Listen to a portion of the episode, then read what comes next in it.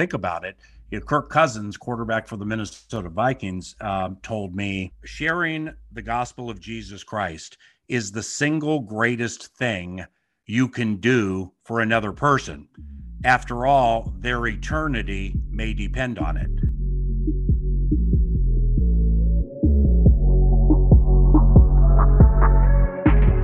Hey everybody, and welcome to the F Y I podcast, where we talk about faith, life, adulting, relationships, finances, and so much more. I am your host, Micah Keneally, and I'm Josiah Keneally. It's a joy to do this podcast. Thanks for viewing on YouTube, streaming, or downloading wherever you listen to podcasts.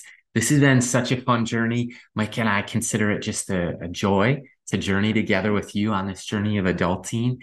And it's also, we consider it a gift when you subscribe and mm-hmm. leave us a review or rating wherever you listen, and share this with your small group, your young adult ministry, or your friends. And we want to see you end your week strong and begin your weekend even stronger by just listening to some of the questions that maybe you've been asking. So we're going to unpack a question today that's come in through, I think, what was it? Instagram. This was a D M By that came Instagram, into yes. F Y I podcast. Um, you can send in your questions there. You could go to w w w dot f y i dash podcast dot com mm-hmm. But here's for today's question. That is a great question. Here it is right now. It says, how can I share my faith in the sports world? We're going to unpack this question in today's episode. In just a few minutes, Paul Allen, voice of the Minnesota Vikings, is going to join us to talk even more. Stick with us. We've got a great conversation here on the F Y I podcast.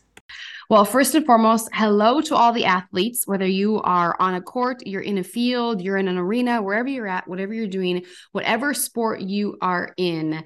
Um, we just want to support you and say that you are in a position of influence, whether you realize it or not, because whether you're sitting on the sidelines, whether you're the water girl, the bat boy, whatever you are on that team, in addition to the athlete, you are seen. People are watching you. They're watching every move you make, and they're cheering you on, whether you know it or not. So we're here to cheer you on today as we unpack this question.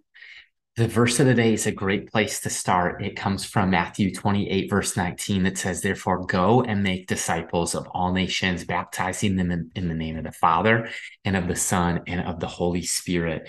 And that is the Great Commission. We should mm-hmm. make Jesus' last words are first priority. That's good. And so in the marketplace, in your neighborhood, in, in the workplace, in your families, and on the court or in the field of competition of athletics, I think that um, whether you're listening and you are an athlete mm-hmm. or you know an athlete or you have an affinity for sports, or you're like, you could also ask this question, how do I share my faith in my neighborhood? Mm-hmm. How do I share my faith in my world? Mm-hmm. I think that's really an important thing to emphasize, is because, you know, um, it's going to be hard for a non-athlete to share with somebody who is an athlete, unless they're neighbors or friends or family members. You know what I mean? Yeah.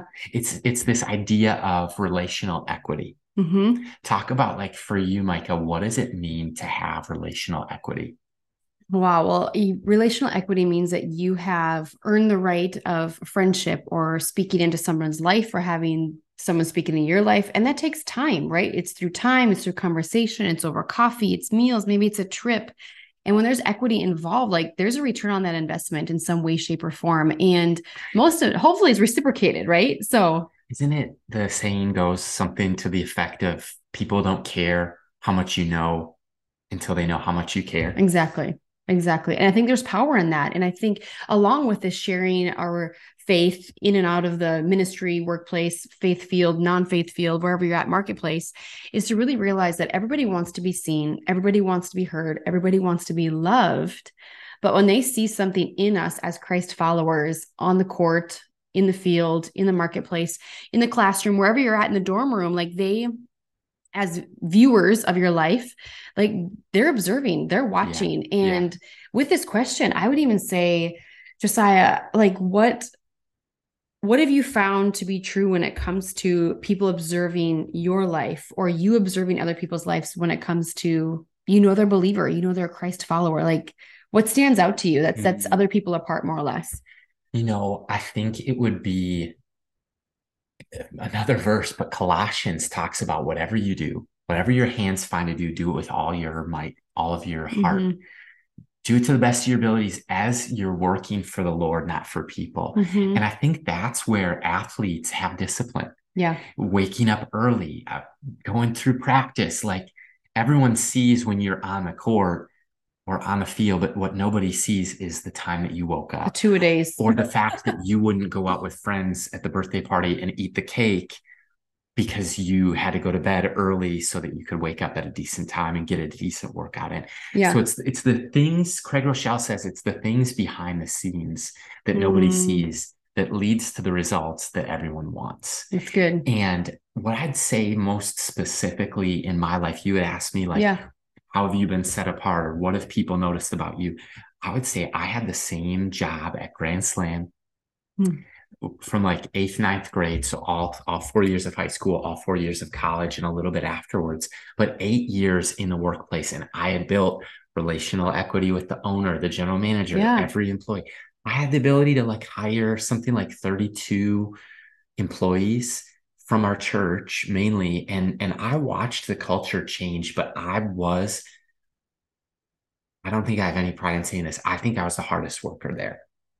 And I think I had people write in letters to the owner, and he would show me the sunshine letters. You did such a great job with this birthday party, mm-hmm. and I know about it. Mm-hmm. And so I had developed great customer relations, great friendships, and, and mm-hmm. just respect from anyone who was a believer or far from Christ. And then what I noticed is over time, there was a, a coworker who used to tease me and make fun of my faith. Yeah. And over time, I watched that same coworker have struggles in their life that they asked for prayer for, because they knew that I cared. Yeah. And they knew that I believed and I cared. It's kind of like the person who went to see John Wesley preach in the fields of London, England. And they, their friend saw them and they said, "You don't believe that." And they go, "I don't, but he does." Mm-hmm. Meaning John Wesley believed it. So I think it's, mm-hmm. we believe and our belief behaves, and, yeah. and we're excellent at what we do. And we treat everyone with the dignity and respect that they deserve. And mm-hmm. that's where I think of even uh athlete like Tim Tebow.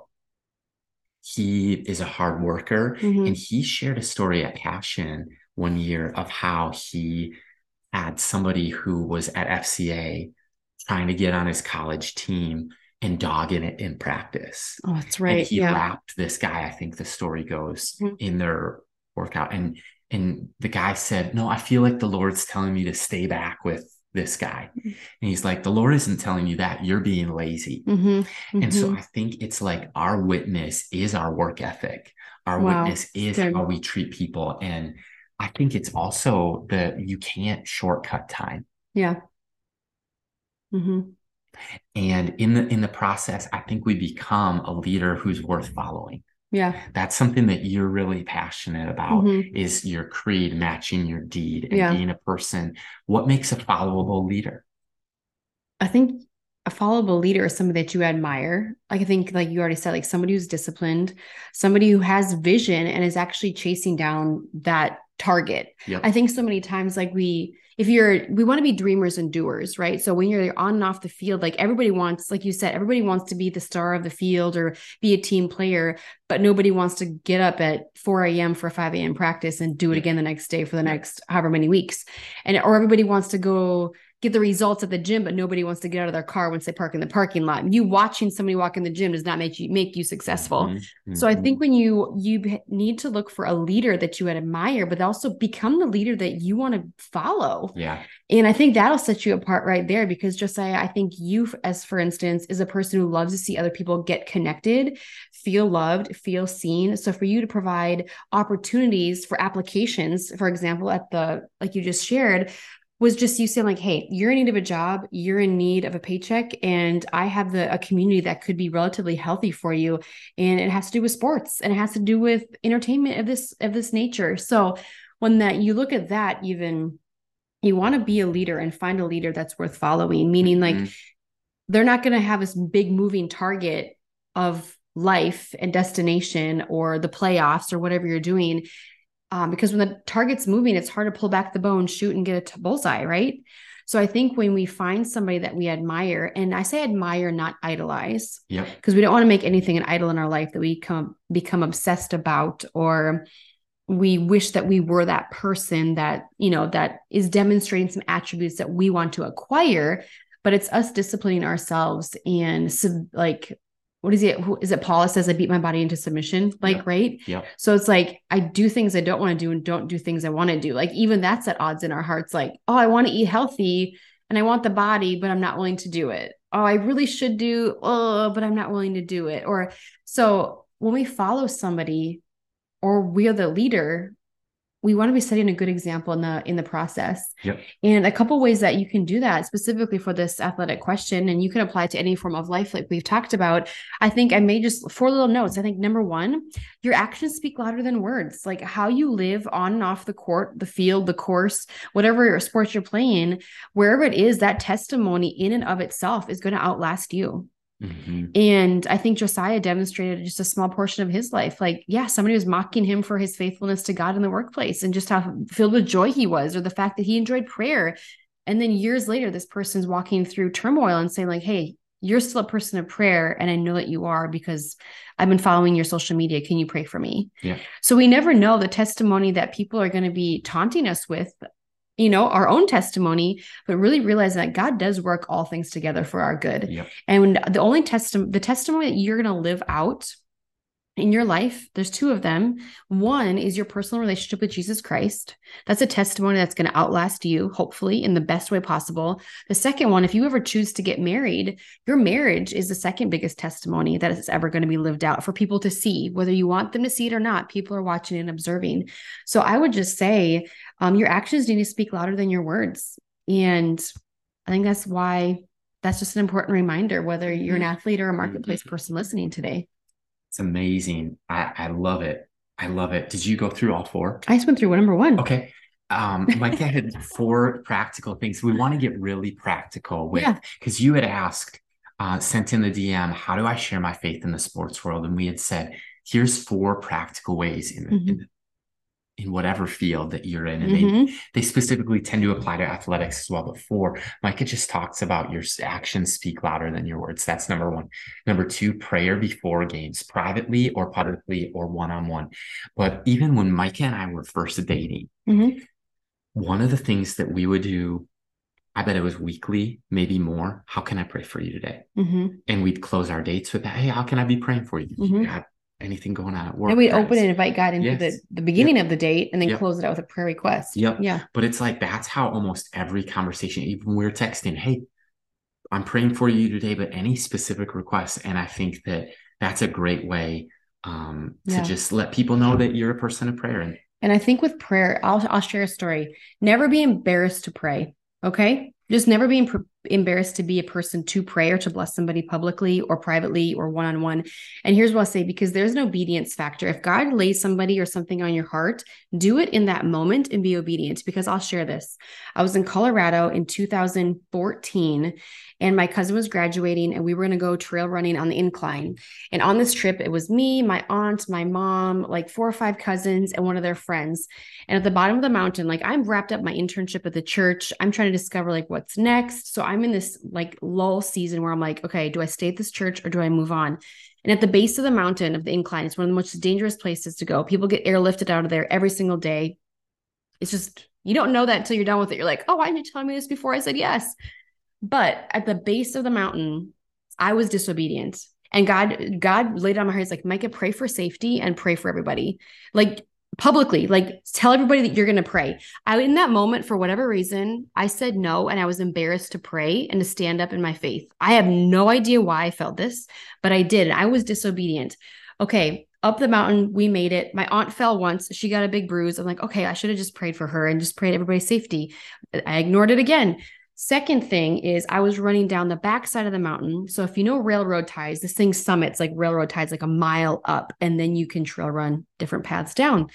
So I'm on the backside of the mountain. This is the moment that I f- like rolled my ankle, broke my ankle, and gouged my right knee. So it's like rolling an stitches. ankle, falling, stitches, yep. mattress stitches, had to be carried halfway down the mountain by my, my cousin's girlfriend who was with us. And I'm like, wow, what a missed opportunity I had to pray for everybody, not for myself, not to get hurt, because it could still happen. I don't know. But I was disobedient in that prayer, and I was embarrassed to pray out loud because I knew that some of these people were not living for Jesus. I have no idea why I was ashamed. I don't know why I was embarrassed, and I refused to do it. And I'm like, wow, if I would have prayed, would that have made a difference? I don't know, but I chose disobedience. So the testimony now is like, God took me through twelve weeks on crutches and stitches in my knee and a broken foot to really inwardly sift through the disobedience, the choice of being disobedient, and the fear of being rejected. And here's the thing. If you feel that on, on and off the court, and you're afraid to pray, you're afraid to live your faith out loud, there are people not living for Jesus that are more faithful than us at times. Okay. Just as humans, I'm just going to be honest with you. And if they do reject you or they reject your prayer, Jesus says it, if it's because if they reject you, it's because they rejected me first. So I just want to set some of you free for whatever reason of fear of discrimination or mocking or doubting or whatever. Um, because I just think that I look back on that moment in my life and I wish I would have been obedient. And I know this was like years ago, you guys, but I do get taken back to that moment with this question for whatever reason. So if you're on the court or on in the field or in the locker room, and God does put something or someone on your heart to pray for, it may not be like an injury prevention. It might just be the fact that there may be somebody else on your team who's a new believer, who's a Christ follower, but they're too afraid to live out their faith, and you might become the best of friends in the process. So I am not saying that that's you, but I'm just saying be obedient in prayer when God says that. You know, and echo that, uh, something that's off script as well, but I, I'm just really observing is athletes are fanatical. Mm-hmm. They're so disciplined. So if you specifically want to mm-hmm. go in the sports world um, and you, you show up to practice and you're like, um, dear Heavenly Father, um, you know, if you're shy and if you're timid, athletes are not drawn to that. That's not something that's speaking their language. They're like, dear God, let's go. You, you must need like a prayer chant maybe. Yes. And and I think just boldness, tenacity. Mm-hmm. If you, because if you're going to get somebody's attention, especially an athlete, um, this is somebody who's used to coaches yelling and screaming. So it's not like you need to be dominant, alpha male, rah, rah, rah.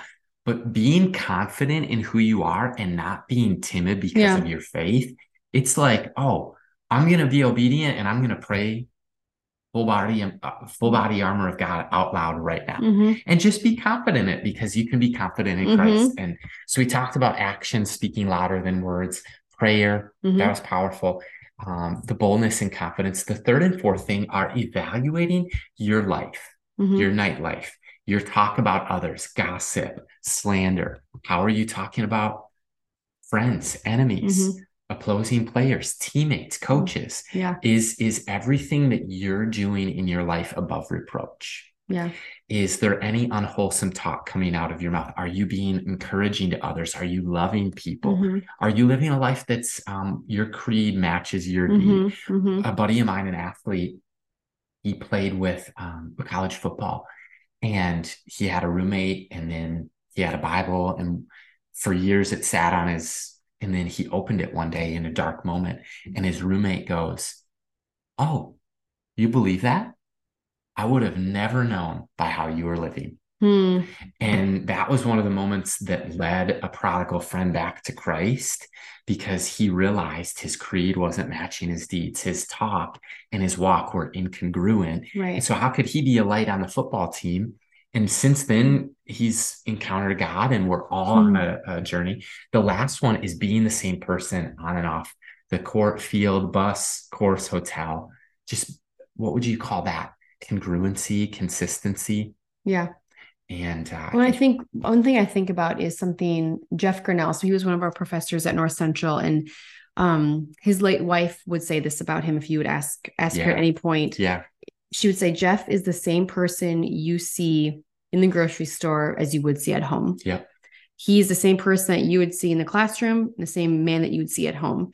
So what a compliment to be the same person, being consistent with not only your faith walk, your journey, but your emotions, your I Q, your E Q, your, your stamina on and off the court, your ability to rally the troops and to cheer and to bring out and call out the greatness of those around you. I think that that is a, a fun charge to lead with. And, and if you're not an aggressive, you know, like more boisterous leader, then yeah, you can be a silent leader. That's completely fine, but then have your one-on-ones, pivot yeah. that instead of yeah. a big crowd, then pivot that in the small groups, pivot that in the, the appetizer nights or the, the rallies at your house where you have five to six people instead of fifteen to thirty people maybe. So just really realizing like being and becoming the same person that you want to live, not just Monday through Saturday and Sunday set apart, but Monday through Sunday, you're the same person. You're growing. We're never the same person we were yesterday. We should be getting better and better each and every single day, because as a believer, you should be desiring to be more like Christ and growing in those attributes of him, of love, joy, peace, patience, goodness, gentleness, kindness, self-control, and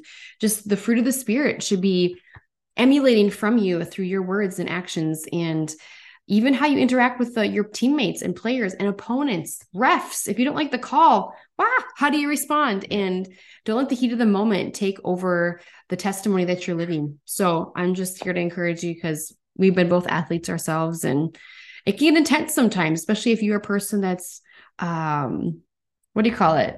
Not intense, but uh, I'm brain farting. Competitive. That's the word. Oh my God. If you are, if you're extremely competitive, um, why do you always have to win? You know, winning is what we want to do, but realizing that there's, there's a gain and a loss too. And it's part of the character building. So we have kind of a special treat. We showed you up at the front of this episode that we were going to have a special guest join us. And as we planned for this episode, I just wanted to share this conversation that we recently had with Paul Allen. He's going to talk about sharing the gospel organically. He's going to talk about why the gospel is important and the difference that God's made in his life. So enjoy this conversation, kind of two point oh of how to share your faith in the world of sports. You're listening to the F Y I podcast. Joined by an amazing guest. I'll introduce him in just a second, but P A on the mic, Paul Allen joins us today. How are you? Uh, what's going on? And I know you got some more to say, so just quickly, um, uh, thank you for inviting me. And um, I'm, I'm really, really happy to do this after learning more about uh, your ministry and the work with the young adults, and going through some social media pages and reading some stuff. And and it's so key with this day and age. And, and it's just really moved me of late since I got to know you guys, uh, the work that you're doing. And, and think about it. You know, Kirk Cousins, quarterback for the Minnesota Vikings, um, told me, I think it was within the last month or change, on a podcast I do called Faith and Goal, that um, I wrote it down because I don't want to mess it up, that um, um, sharing the gospel of Jesus Christ is the single greatest thing you can do for another person. After all, their eternity may depend on it. And he said that on a podcast, and man, that moved me. And that's what you guys are doing with everybody and young adults. And I'm just like, hey, well done. Oh, we love that you said that, because we feel like we're called to a generation and approaching them with a kingdom-minded urgency. Like there's two places to go, and we mm. want to see hell empty of young adults and all people, obviously. But if we can stand at the crossroads between the decision-making processes between the ages of eighteen to thirty, where you make those pivotal, you know, decisions, Oof. who you date, who you marry, what you buy, where you go to school, where you live, like we yeah. feel like God has put that us and that burden on our heart to sit at the intersection and say, hey, Jesus is the way, the truth, and the life, and we want to point you in that direction. And we're just going to mm. give you that opportunity. And whether or not they say yes or no, mm. we feel like we've done our job, and hey. hopefully God can meet them in that place. So we're excited. If I'm at Faith Family Church right, right now in the fourth row, I'm saying preach. And and I know um I know that uh, that there are questions that you're going to want to ask me, but and and I'm going to ask you a question later. Uh, but I want to get this one out of the way right now, if you don't mind, uh, because with your social media channel, um, Josiah's or or the young adults, um, it's this Houston conference that you went to involving young adults, and and engaging and mobilizing young adults.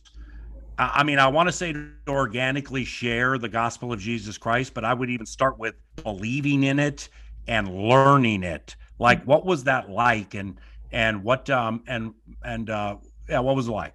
Oh my gosh, the past seven days has been a bit of a whirlwind. We've got yeah. two young girls, and we were kind of in Minnesota. We did our own leadership mm-hmm. conference for the leaders of eighteen to thirty year olds. Then we were with two thousand church planters in wow. Houston, Texas. And really, they invited us to to speak and to share on the faith of the next mm-hmm. generation. What you said, engaging and mobilizing young adults today. And so yeah. I mean, what it's like is it is this next generation is hungry. They yeah. have a lot like the Jesus Revolution in the nineteen seventies, they've drank from a lot of different wells and came up dry. Yeah. Tried a lot of drugs and a lot of experiment and, and still come up mm-hmm. empty. And we just mm-hmm. believe that there's hope in Jesus and that he changes wow. everything. And so we're watching yeah. as God moves in eighteen to thirty year olds' lives. Yeah, definitely. And I would say in that journey of just being exposed to that many people in a setting where like they have that passion just as much as the next person in who believes in Jesus, I think like, wow, this is a humbling moment to be called a child of God. And like you already alluded to, like everybody, every in, every person is one invitation away from eternity with Jesus. And there's no reason to shy back. So just when you leave those settings and those conferences, or like even the probably the high of like winning the, you know, in, in any N F L game, like you walk away and you're like, okay, can it get any better? And the, this, the, the truth yeah. is, it does get better, and your relationship yeah. with Jesus gets sweeter. And to see leaders starting well and finishing well is what we pray for. And when we start a relationship with Jesus, like we want to see heaven just expand in that process, and to know that we played a small part in that is just part of the reward of mm. serving him and his vision. Mm. So yeah, it's just, hey. it's a, you just sit there in awe. You're like, what's heaven going to be like? That's what I walk away with every time. I'm like, wow. Yeah. Well, that's unbelievable that you said that, because like, you know, I, I didn't really start going to, to church, uh, let's say evangelical, Protestant, uh, Baptist, uh, but Protestant related churches where, where there is a preach and mm-hmm. what the Bible teaches, first word, Genesis, end of Revelation, that's the whole thing. And, you know, you learn, you don't get to handpick things out of the Bible that are good for you and, and so on. But it, It's so therefore the music that is played at my church or churches.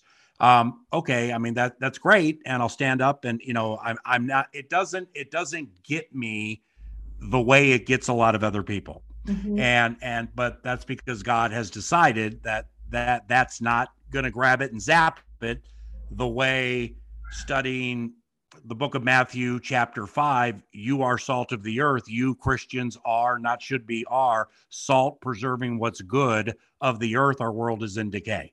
Now that's what I really, really love. And that's what gets me. Um, but during those songs, sometimes I, well, every time I will pray, and frequently I say, Father, what is heaven like? Mm-hmm. Uh, Father, what is heaven like? You know, and, and you just said it, man. That's wow. That, that just makes me feel so good. I mean, it's just, it's just, it's just God's children and those in, in the same fishbowl under the same rock, just thinking the same way and believing the same way. And I just love that. Thank you. That's amazing. Oh my gosh, we're talking, as you can see in this conversation, mm-hmm. we're going places with Paul Allen. Mm-hmm. He is needs no introduction really, but he's the voice of the Minnesota Vikings, host of a radio show on K FAN Radio. LeBron James calls P A, and I would agree.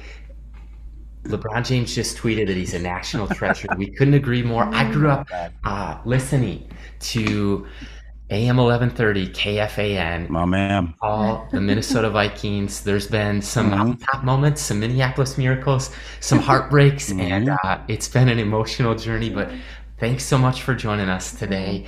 We'd love to. Right on. We'd love to kick it to you and just kind of recap some of your story of life and journey.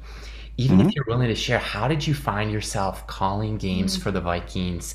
What's your journey been like in life? Well, um, I mean, from that standpoint, you know, I, I think first and foremost, I need to share that four years ago, um, I had no idea Christ was God on earth. And I knew Christ on the cross and the resurrection and Easter and my kids and the Lord's Prayer, but I never had read a word in the Bible. And uh, that's at age fifty, fifty-two, and I'm, I'm fifty-seven. So it's four years and change ago. Um, and so therefore, um, learning that and where God took it from there, um, that that's changed everything. I mean, it's it honestly has changed everything in my life. And it's not me praying to God's will to change certain things in my life that have changed. It's, you know, I think a, a relatable example would be, you know, I used to be incredibly fearful of turbulence uh, when I would fly. It's called moderate chop. And when it gets up to severe chop, it ain't no good. And I mean, I would pray. Uh, so, so I always believed in God, and I always prayed, and I always prayed the Lord's Prayer, but until four years ago, hadn't read the Bible and didn't know Christ was God on earth. So believe, always believing in God, I would pray during turbulence and, you know, stuff like that. Well, I didn't pray one day, Heavenly Father, if it's in your will, please remove this moderate chop fearless gene from me and help me recognize Philippians four, six, and seven implores me to not be anxious and instead give thanksgiving and supplication. So I didn't do that. But I mean, you can go and bounce that thing around as much as you want. I don't care, because I know I'm going to heaven. And and when I leave, when, when we take off Vikings, or whether I'm visiting my daughter in Colorado or whatever, my, my prayer, which I always have prayed this even before I read the Bible, Heavenly Father, um, if it's in your will, please help us land in Chicago and have a safe flight. But if it's not, then I repent of my sins. Here are the ones I remember from today, and I, I repent. And if we perish, do it. I mean, that's your will, and I'll be right there with you. Maybe as a sin-free angel, not exactly sure what you do up there if you're of my ilk, but I know you're up there in eternity. And I just fully believe in my heart that is so much greater than anything that we face on earth and anything with which we deal on earth. So from a plate, from, so I had to share that. Uh, to to explain, in two thousand two, when I auditioned to become the radio voice of the Minnesota Vikings, I never had called play-by-play at any level for any team in my life. In two thousand, I would go to the Metrodome baseball press box um, and do what was called a cybercast, and probably got eight games down, something like that. You know, but to get a job in the National Football League and have your first play-by-play job at any level, be be in the N F L, working at K F A N. This is my first radio job at any level, and and God's had me in it for a quarter century. Um, back in nineteen ninety-three, at age twenty-five, drove up to San Francisco, auditioned to become a racetrack announcer, and they're racing. Micah comes out of the gate terrifically, and Josiah's been left by five. Um, and I auditioned having never done it, and I beat thirty. So, you know, right there, God put me into that microphone-related position at age twenty-five, moved me to Minnesota and started at K FAN, had a co-host I loved and was my best friend, and he really struggled with personal problems and got fired. And then the first play-by-play jobs in, in the National Football League. So, yeah, I mean, I hear from non-believers and those who, you know, want to bicker and argue about, about things that I don't believe. Uh, you're talented, Paul. Um, you know, you you earned these jobs. You won these jobs. You deserve these jobs. Nah, that ain't the case. Um, now, now, looking at life the way I do and knowing what is right, um, God put me in those jobs and built my following the way he did to share the gospel of Jesus Christ, mm-hmm. and to be comfortable and confident and eloquent with it, and to be bold with it, and to use the platforms that he's given me to organically share Amen. The gospel of Jesus Christ. Mm-hmm. And um, that's abundantly clear to me, you know, and at, at age fifty-seven, you know, with that, uh, the, the Buffalo Bills game that, that we had this year and, and videotaped from the booth, and it went viral. And you mentioned the LeBron tweet. I mean, I've been in microphone related jobs for twenty-one N F L, twenty-five K F A N, twenty-eight, uh, thirty racetrack announcing. And, um, and God, with that video, God has my star ascending and my following growing at age fifty-seven, that far into careers when most old guys are just trying to hold on. Yeah. And wow. That's the only way I look at it. And that's why I won those jobs.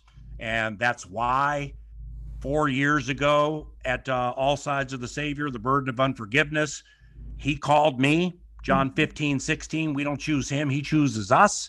It's in Romans also. Um, and so that's the that's the answer. It's long. It's the only way to answer it. And uh, so that's how I look at my play-by-play career.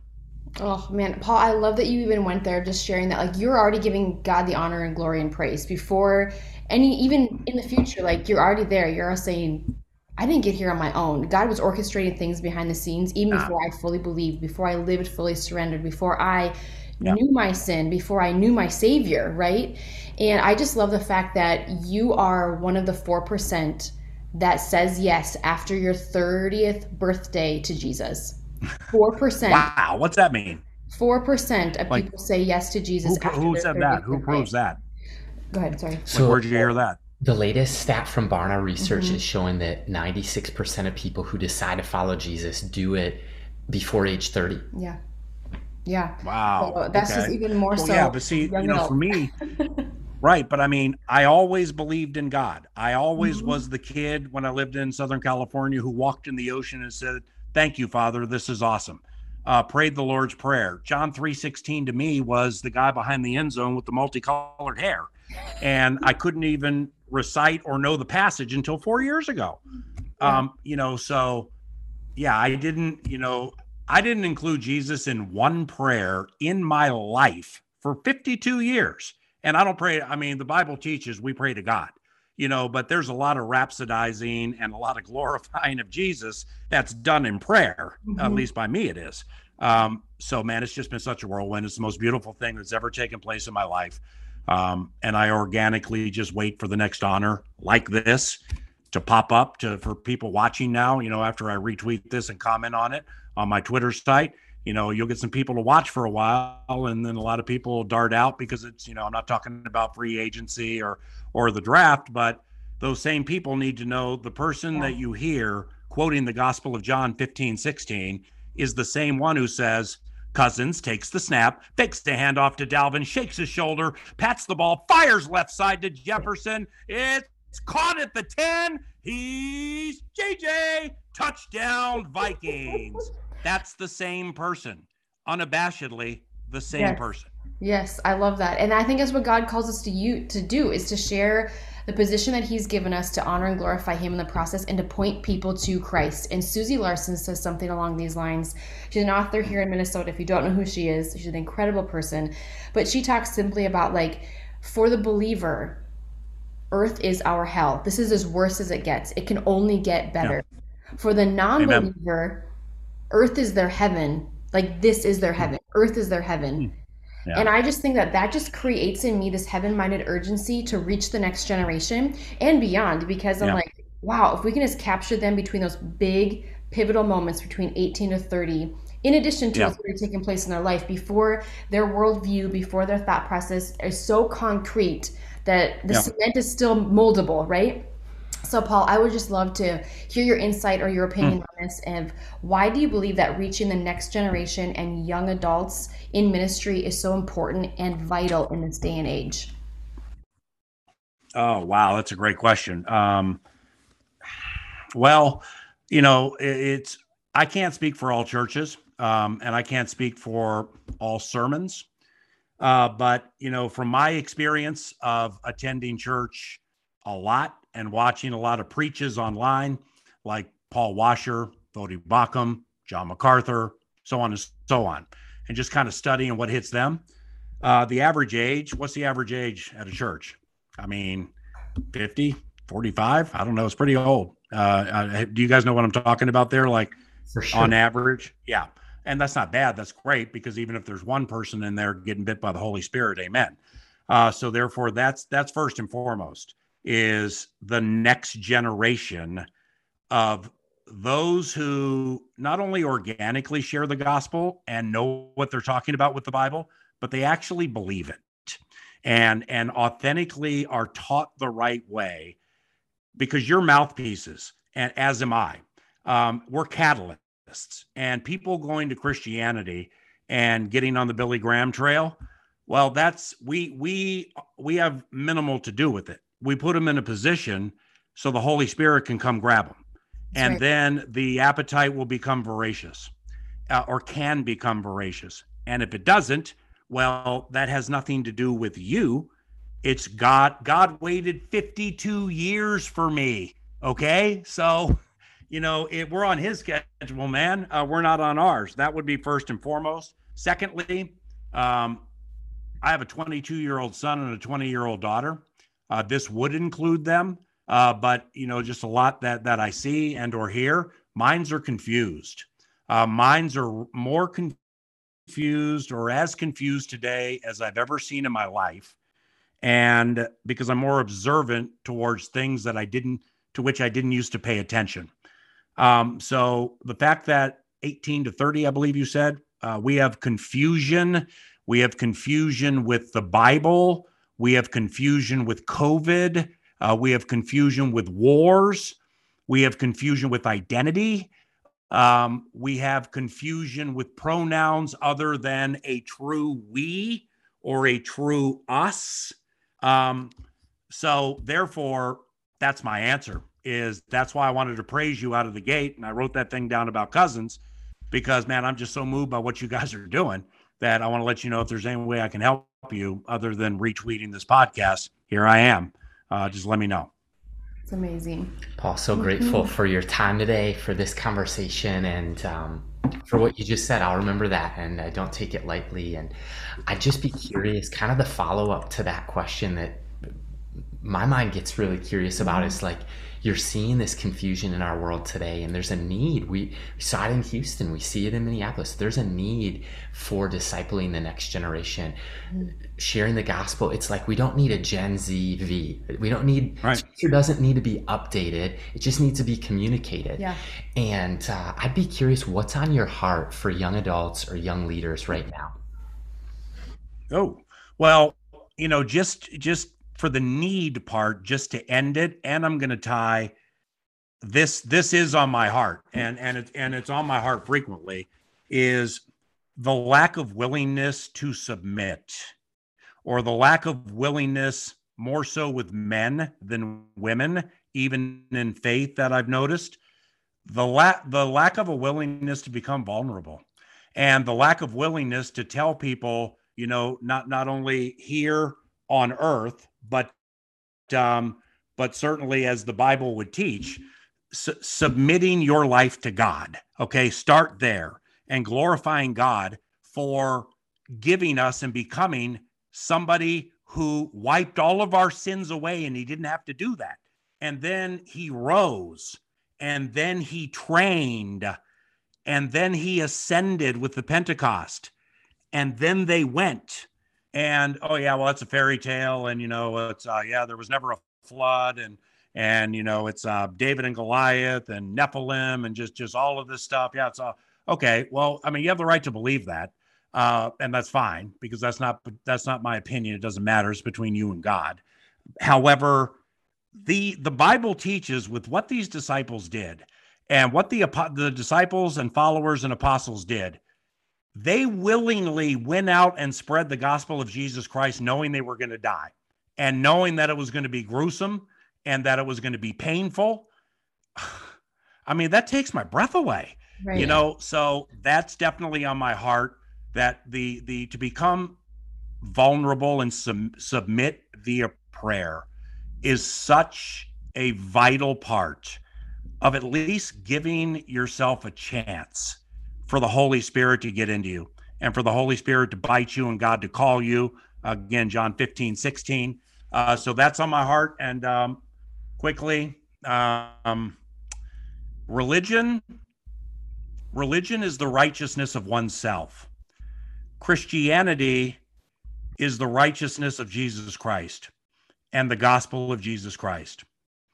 I'm going to say that again and then move on to the next one. The Bible teaches, not my opinion, the Bible teaches religion is the righteousness of oneself. What can I do to get somewhere else? Where Christianity is the righteousness of Jesus Christ and the gospel of Christ, organically sharing it and recognizing the Bible teaches it is thy, not I. So that's on my heart, hard. And finally, a month and a half ago, I started taking an every Tuesday night course on eschatology, uh, the study of last things and times, uh, choo-coo, typology, literalism, premillennial, postmillennial, amillennial, choo-coo. Um, but God has me in it, and it's part of the process. And Pastor Wes, one of my best friends, is an elite teacher. Um, so I picked some things up from it. Uh, but the one main point God has on my heart right now to answer your question regarding eschatology is with eschatology, you know, and revelation and the rapture and the devil and Christ and the lady um, uh, on the winged whatever and the metaphor and the wilderness, which actually is a desert. I mean, that's all very, very, especially when you go back to Ezekiel and Daniel and Isaiah and stuff like that, and Daniel nine specifically.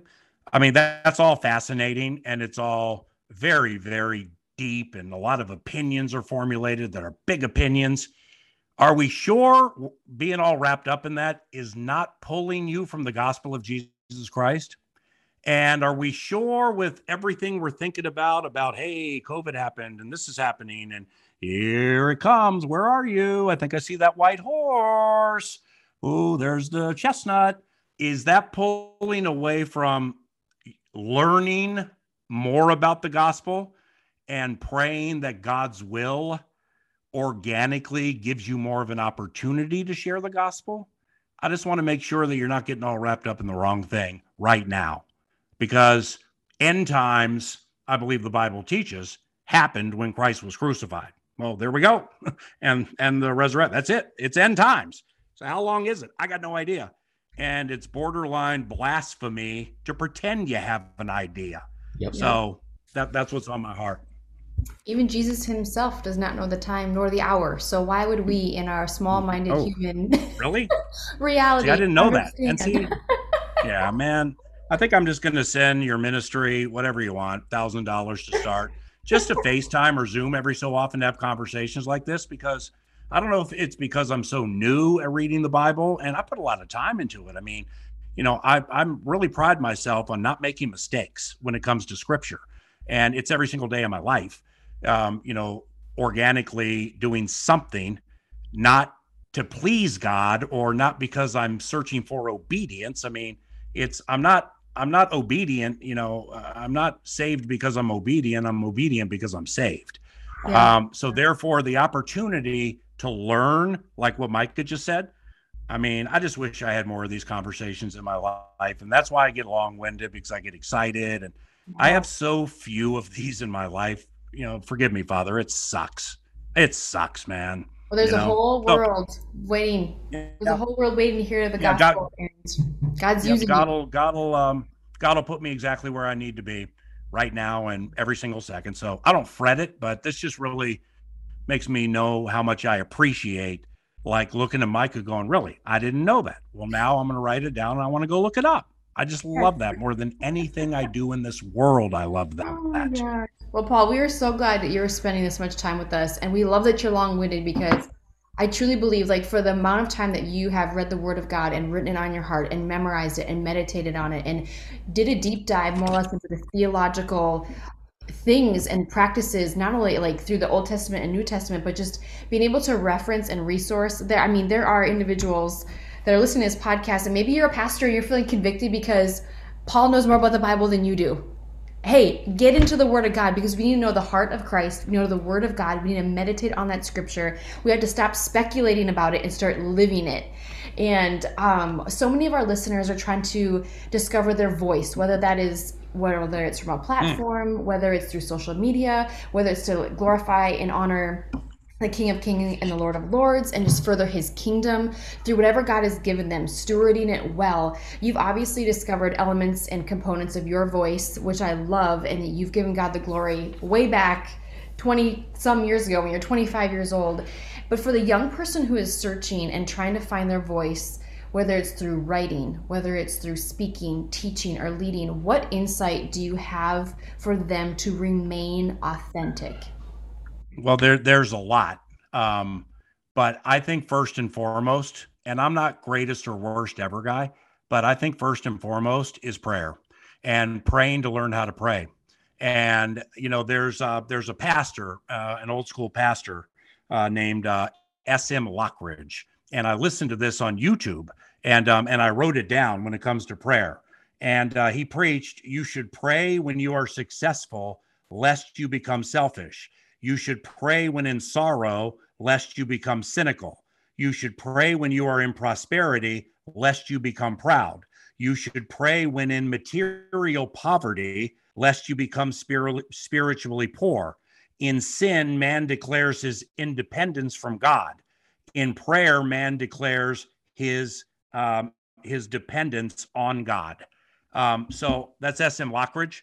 So praying to God's will. It's, I mean, as cliche as it would be, it's not, I got a big test tomorrow, Father, please do me a solid, amen. Okay, now that's a, that's a zero.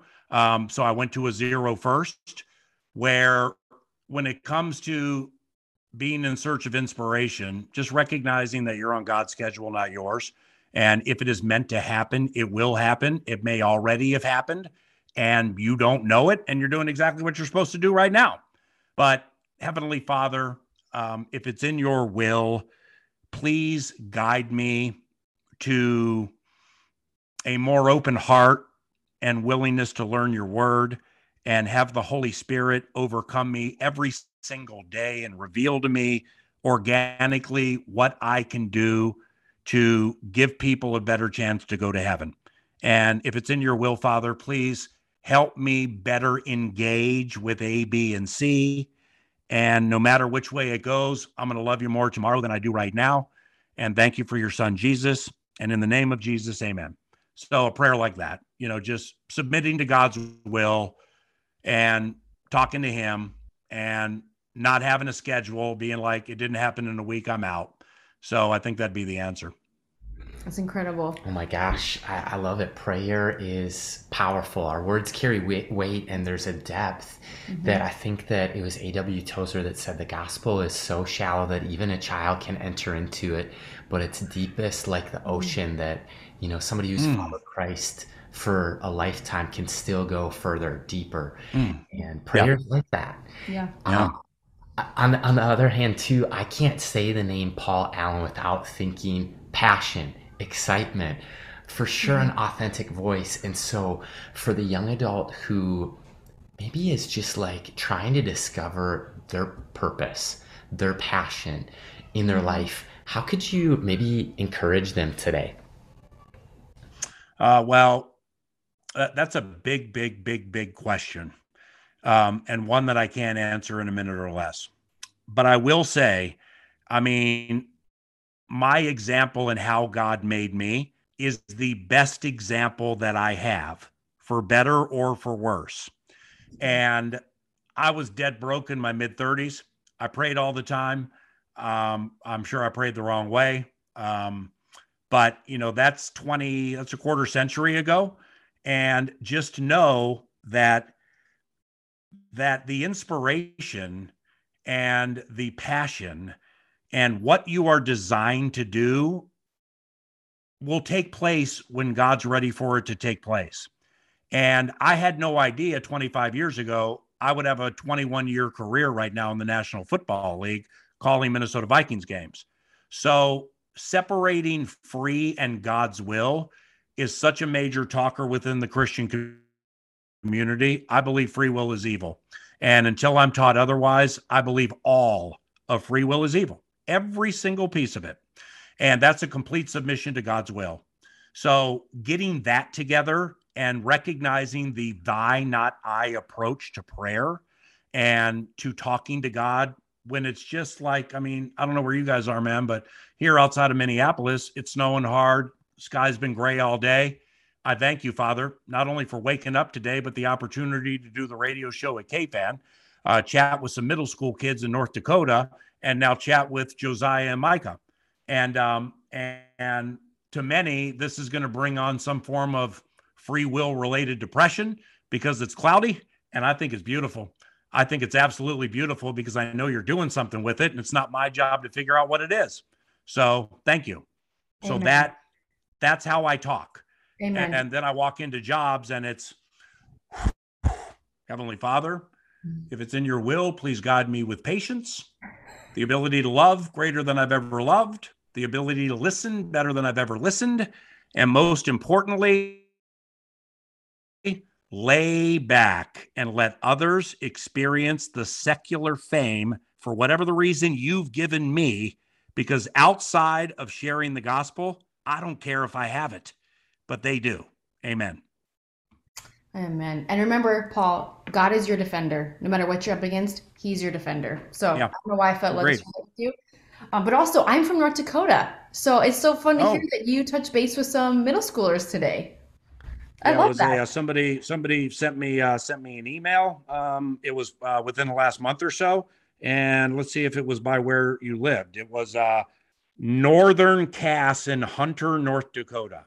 Oh, and if you um, if you go to my Twitter bit, um, you'll see a picture of the Zoom, and I, I like responded to it. And middle school kid. Well, I mean, look at this. I mean, look how beautiful God's working today.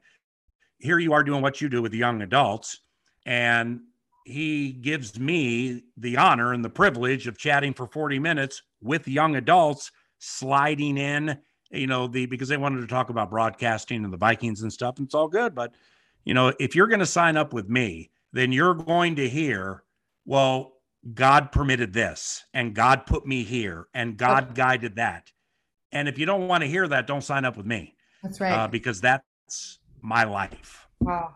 Well, we're glad you signed up with us today, because maybe knowing or unknowing, you signed up for a five and five challenge, and that's how we end our podcast. Five, five and five. That five sounds five. Like the Green Bay Packers record next year after ten games. Hey, and if that's the case, let it be so. Five and five means five questions, five minutes, and we're going to unpack those. Are you up for the challenge? I'm up for the challenge. Five and five, five for five, five for fighting. I'm all in. Let's do it. All right. Question number one, I'll kick it off. How's that sound? What is God mm-hmm. teaching you lately? Oh, I shared it with you earlier. Um, I, I want to reemphasize it. Taking that eschatology class and hearing people ask questions about things and just how impassioned they are. And that's cool and everything, because I love to learn. But let's just make sure sharing the gospel of Christ is first and foremost in your life, and not trying to predict the rapture, and not trying to predict the end, and not being God on earth and like looking at things saying, oh, there it is. Told you. Oh, well, actually that was, you know, that wasn't a dove. It was a seagull. Um, you know, so just, just the end times and, or the end times and last things. It's very, very, very, very interesting. And, and learning to take what's in Revelation and go to different parts of the Bible. Brilliant, fascinating. Absolutely love it. Uh, learning with, uh, learning about all that's terrific. The gospel, sharing the gospel of Christ is first and foremost, like Cousins said, that sharing the gospel of Jesus Christ to an individual is so important, it may determine their eternity. Oh, yeah. Wow, did he knock me over when he told me that? So yeah. that uh, that's the answer. Yes, their eternity hangs in the balance of our obedience at times. Mm-hmm. So mm-hmm. want to be want to be obedient, yeah, and just be used by God any way he sees fit. Paul, if you could ask Micah and I anything, this question mm. keeps us on our toes, because we have no idea mm. what you okay. come up with, but we're an open book. And yeah. uh, if you could ask us anything today, what would you want okay. to know? Eloquently recite chapter three, verse eight of Leviticus. Yeah, right. Just kidding. Um, let's go with um, let's go. Uh, Moses wrote it. Um, let's go with um, in ministering to young adults and doing what you do, what are some of the most significant obstacles you face on your journey? Mm-hmm. Oh, man. I think the one thing churches and college campuses initially recognize is they're very transient, and there's a fast revolving door. Meaning you might get a student or a young adult in your ministry, in your church, whatever setting, for maybe one semester, maybe for six years if they're a super student, um, and kind of just realizing like, wow, that revolving door is going so quickly. But if we can get them the first day they're on campus, there's like an eighty some percent sec- success rate that they will get connected in a way if they were not through for that first like week of campus. So I would say mm-hmm. that is a unique, I don't know, charge for the person listening. Like, we have an opportunity. It feels like a window. So if we can strike while the iron's hot and they're trying to navigate yeah. those elements, I think is one for sure. But can, yeah. can I, can I ask a follow-up? Yeah. Well, as uh, uh, you're a pastor, right, Josiah? Yep. Okay. So doing what you guys do and ministering the way you do, the book of Acts chapter eighteen, I believe, is a part where the apostle Paul basically was like, are you kidding me? I mean, this is unbelievably exhausting, fatigued. All the negatives are beating him down, second guessing things, all came back together. It, it, do you face that? Do you guys face that in any form of ministry? Um, I mean, distractions and sin and, and natural things of the world, of course. But like, does it ever get deeply rooted in you like Acts eighteen? I think so. My answer was going to be to that question of like, there's, there's like tough topics that young adults deal with that, like, if we're willing to pace with them, like that's a challenge, right? Like that's some of the things we're mm-hmm. up against. It's just like, do we care? Are we sensitive? Do we stick with scripture? And are we willing to be a lifelong learner? Like, I don't know everything. I'm not an expert, but I think personally, the way that the enemy has tried to take me out is through discouragement. Mm-hmm. Is through my yeah. own thought life. And so awesome. Like Saul, who became Paul in Acts eighteen, like for mm-hmm. me, it, it is a battle of flesh against spirit that yeah. I know Jesus died for and won the victory. But I still mm-hmm. am in those moments that there's moments in ministry where I hear something that somebody says that almost wipes me out, or, or I, I try to rely on my own ability to do things. And mm-hmm. those are the moments of discouragement, of, of like coming close to giving up. And then it's like, oh yeah, wow, this is not it. One of our favorite verses, kind of a life verse we stand on, is First Thessalonians five twenty-four. Mm-hmm. The God who calls you is faithful and he mm-hmm. will also do it. So is it up, is it up to me? Is it up to my abilities? So we don't, there's a prayer of like, I don't boast in my own abilities or believe in my own strength. I rely solely on the power of God, but I'm human. So there's moments yeah. where I'm distracted or discouraged and I start to rely on my flesh. And then it's that end You're of myself, beginning of Jesus moment where it, it's real. Yeah, I love that. Yeah. yeah, I love that. That was very moving. Thank you. That's good. And, uh, okay, so back to you for this Ooh, one, and I, I'm going to yeah. switch um, outfits here, but okay, I'll just hold it up, but okay. A Baltimore Ravens jersey? Oh, hey, J J. Are you kidding? So, I mean, I, I don't think we could have we'll this get conversation. That signed for you, okay? Yeah, we'll okay. get that signed for you. So we got to figure, find out how to get it to me, and then I'll get it to Spearfish Sammy, and it'll be signed. um, at, okay. Okay, that's oh, fun. We're gonna sign that hat. That's fun. No, I ain't signing it. Justin will sign it. Thank you.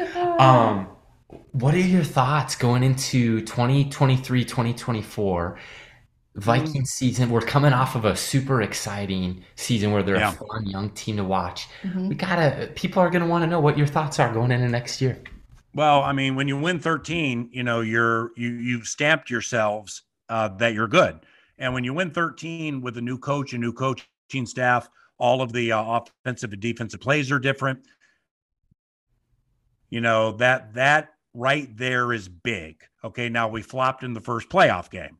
Okay, well, that also is a fair part of the equation. Um, the, you know, the the only way to answer it, and not even, you know, I'm not even like trying too hard to be Bible guy, is there the spirit in our building last year was nothing I had ever felt in my life next to a Minnesota Vikings football team. Um, now, when Leslie Frazier was the coach, um, you know, and I'd never read the Bible and I wasn't as, I hadn't been chosen by God to live the life that I live now. It might've been like that with him. Um, but the spirit in the building of prayer in the hallway, prayer at practice, prayer in the locker room, prayer on the sidelines before games, a childlike gaze in the eyes of many, um, less ripping, less back talking, Uh, less rabble rousing, less rumor mongering. Um, so off that. Now, where God takes it, I got no idea. I like the team. I love J J. We, there are still moves that I know they're going to make. They've already cut linebacker Eric Kendricks. Um, we got the draft. Um, but um, we have very smart people running this team. And um, I can't wait for next season. We should win a bunch of games. That's amazing. That's encouraging and fun to hear. And here's question four. Um, Paul, let's say you could travel anywhere in the entire world or space, whatever, wherever you've never been, where would you go? Oh, okay. Um, Jerusalem and Mount, Ar- uh, Mount Ararat, Mount Sinai, um, the walk Paul took, Ephesus, Corinth, uh, Thessalonica, that whole that whole situation, and I would want it capped by a week um, at the island of, of Patmos, Patmos, where John uh, got the revelation from the angel, and and you know, just to see what that like whole little in- encampment, that whole little room, that area is like. Yeah. I'm not saying I'm going to go in there and there's, you know, I'm going to hear somebody say, "You entered correctly, of whom I'm pleased," uh, or "Wow, look at that dove, honey." Um, no, I just want to go in there and just and get on my knees and just thank God for the opportunity to be here in such an instrumental part of the greatest story ever told. Um, and yeah, so that's it. I've n- I've never been to the Middle East. I lived in the Philippines for a year and a half. Lived in Hawaii for six months. Been to Europe with the Vikings. Um, but I've never been to the Middle East. And, um, I, yeah, I just want to see how, what it feels like, man. I just, I just want to see what my body feels like when I'm there. Oh man, it is. Um, He's been twice. Josiah. I've been twice. Wow. And both times, Paul, I got a call.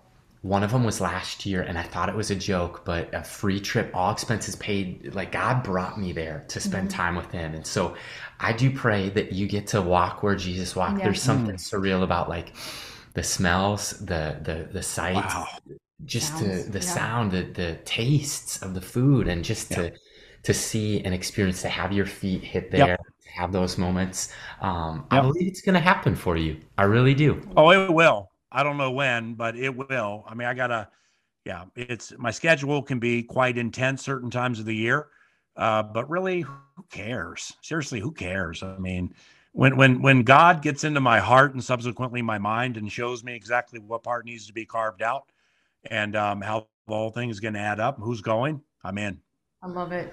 So, love so it. Fun. And I think a great note to, to leave the young adult watching or the the young leader listening, tuning in right now, we'd love just for you, if you're willing to, to share one piece of encouragement for the listener today, just something that maybe they could, maybe they feel like they're discouraged, mm-hmm. like life has beat them up a little bit. Like we love, speaking of Israel, this Psalm in one twenty-one where it says, "I lift my eyes not to the hills, but to the maker of the hills. Where does my help come mm-hmm. from?" Can you help lift the spirit mm-hmm. and head of the listener today? Well, encouragement is such a big word, like I said earlier, or I said like said that about another word. Um, you know, I've had a pastor um, and I think a rabbi, because um, I've met with a rabbi, a Catholic priest, my best friend pastor, many, many times over the last three years. I just wanted to learn things about certain things with friends. And and two of them, you know, would tell me, "Paul, your biggest, your greatest strength is not the eloquence of speech God gave you, the confidence God gave you, and the following God gave you, and these jobs with microphones God gave you. It's that you did not grow up with church baggage." Okay. And, and man, I've just learned so much about that over the last three years, you know, just with, with things that I'm thinking and things that I see, um, but I'm not judgmental with it. And the reason I bring that up is because through it all, The what the Bible teaches about turning the other cheek is, I mean, it's, that's my encouragement. Turn the other cheek. Don't let somebody take advantage of you, but turn the other cheek when at all possible. Um, be vulnerable and fair enough and loving enough to say, "I'm sorry." Um, even if you're, you think you're eighty percent right, say, "I'm sorry," and see where it goes from there. And um, I actually wrote this down for something else, but I'm going to read it as for encouragement. Um, avoid gossip, mean-spirited back-talking, and small-mindedness. It's rampant, not only in the world, but even at like jobs that I have. And back-talking and gossip, it it makes you a small-minded individual. And the Bible teaches that, and you should know that in the world. So James chapter one, James chapter one, verse twenty-six, it says, "If anyone thinks he is religious and does not bridle his tongue, but deceives his heart, this person's religion is worthless." So that should encourage you. That's what it says in the book of James. That's what it says in the Bible. And that's what it says about gossip, rumor mongering, scuttlebutt starting, and um, being that small-minded person of the earth, because there are a lot of things coming at us and a lot of things that are difficult to avoid for this stages of our lives. Not to talk and bleep about somebody, that's easy. So when the low-hanging fruit's there presented by the Holy Spirit, take it every single time with those little subtle changes, and let those little subtle changes continue the big change that's taking place in your heart. And where that goes, only God knows. I love it. Paul, that is a perfect way to end our episode today. Just challenging the listener, the leader, the pastor to, they will know us by the way we love and mm-hmm. the way, the way we love each other, our brothers and sisters in Christ, and to be able to pray for our tongues, to tame our tongues, to tame our, our thoughts and our minds and just our reactions, right? And essentially submit them to God and function in the Holy Spirit, not in flesh, and learn how to bite our tongue at times, but to know mm. that every single person, whether you're in the church, out of the church, church hurt does happen. It will happen on some level. It could just be one cutting comment. Don't allow somebody else's comment dictate your eternity just because of one offense. Yep. Okay? Forgive hey. seven times. Nope, seventy times. Forgiveness, yeah. extending forgiveness, even we don't know how to forgive ourselves. Say it until something breaks in your spirit and you actually mean it, because something will happen in you. And oh, that's such a great way to to leave the listener challenged, encouraged, um, and just fight the good fight. Like, don't stop just because of somebody else's opinion of you when God has those promises for you. So Paul, we are so thankful for you to spend some time with us, wow. for we get to spend some time with you. What a blessing. And just hearing your story and hearing what God is doing. Once again, Again, Paul, thank you so much for your amazing time. Thank you. It was my honor and my privilege, and uh, may God bless both of you, your young adult ministry, and uh, take it where it's supposed to go, because just being some Joe on earth, um, I think it's going in the right direction and fast. Mm-hmm. Amen. We receive that. So Amen. Encouraging. You're a blessing, P A. We'll talk soon.